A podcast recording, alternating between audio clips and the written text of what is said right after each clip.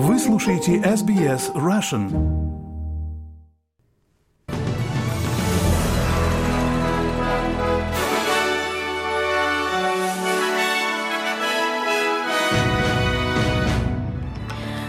Вы слушаете новости СБС на русском языке. Суббота, 12 ноября. С вами Лера Швец.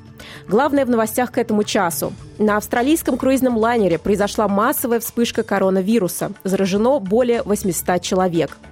Премьер-министр Австралии Антони Албанезе приехал в Камбоджу на саммит Ассоциации стран Юго-Восточной Азии. ВСУ вошли в Херсон.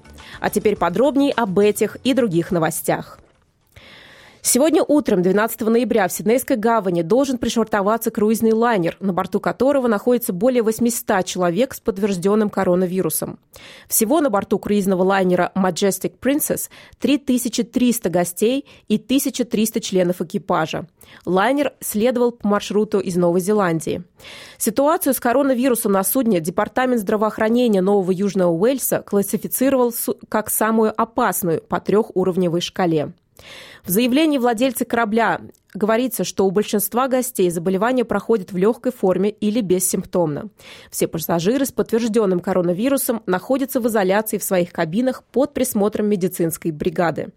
Политика компании в отношении ковид гласит, что все пассажиры старше 12 лет должны быть полностью вакцинированы против вируса, а пассажиры и гости должны предоставить отрицательный результат теста перед посадкой. Эксперты предупреждают, что в Австралии начинается четвертая волна COVID-19, причем за последние несколько недель число заболевших резко выросло. А Виктория тем временем готовится к еще одному потенциальному наводнению. В некоторых районах ожидается до 90 миллиметров дождя, а в остальных частях штата возможны сильные дожди и крупный град.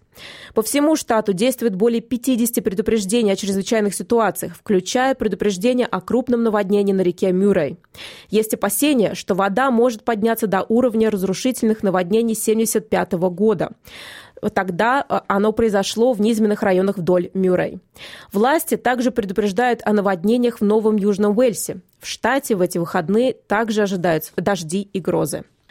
Экоактивисты провели протест возле климатического саммита COP27 в Египте, призывая богатые страны выплатить компенсацию за их участие в, разрушении климата. Несколько активистов собрались возле конференц-центра на египетском курорте, где проходил ежегодный саммит Организации Объединенных Наций. Климатические активисты потребовали, чтобы богатые страны выплатили репарации за убытки и ущерб, причиненный глобальным потеплением более бедным странам.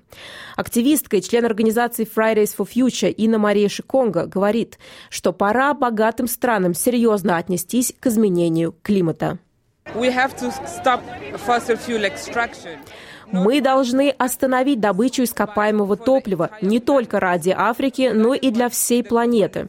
Это то, что люди должны осознавать. Это уже не просто проблема Африки или проблема глобального юга. Это проблема, которая на самом деле затрагивает все человечество. Это одна из нескольких небольших акций протеста, которые прошли вокруг COP27.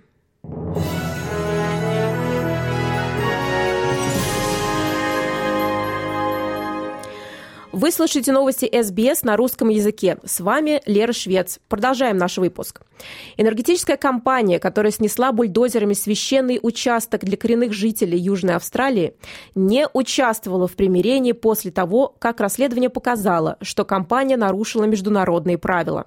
Священное место Давенпорт, недалеко от порта Гаста, было разрушено в 2020 году во время строительства высоковольтной линии электропередачи длиной 270 километров. Мужчины-представители Катака, Эндрю и Роберт Старки, являются зарегистрированными хранителями объекта, и компания должна была связаться с ними в соответствии с законами о наследии штата Южная Австралия. В самой компании Электронет говорят, что они пытались выйти на связь э, с представителями семьи Старки, но при этом сами мужчины Старки говорят, что с ними никто не связывался по поводу происходящего и их не приглашали на церемонию примирения.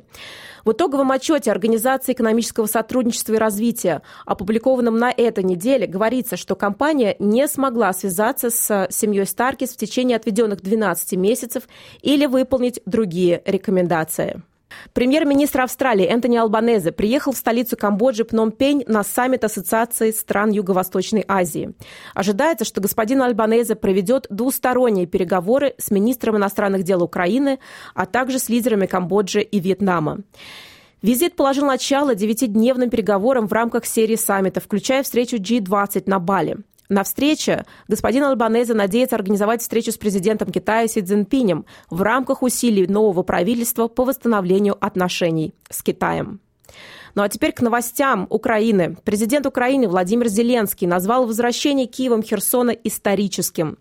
Он сказал, что после ухода России в южном городе уже дислоцировались украинские силы. Президент Зеленский выразил гордость за украинцев, которые удерживали свои позиции в месяце российской оккупации.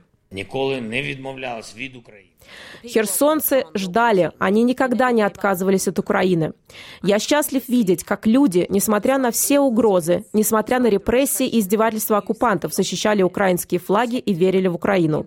И даже когда город еще не полностью очищен, херсонцы сами уже убирают с улицы зданий русскую символику и любые следы присутствия оккупантов в Херсоне.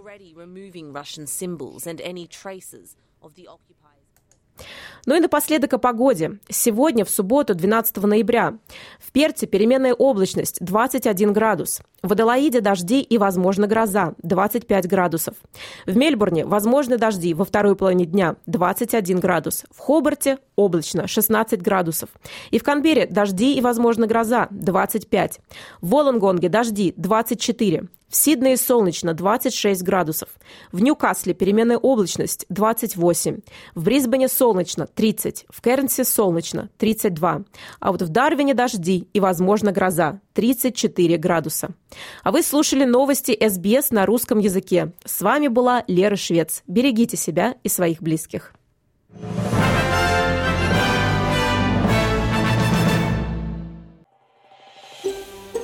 Хотите услышать больше таких историй?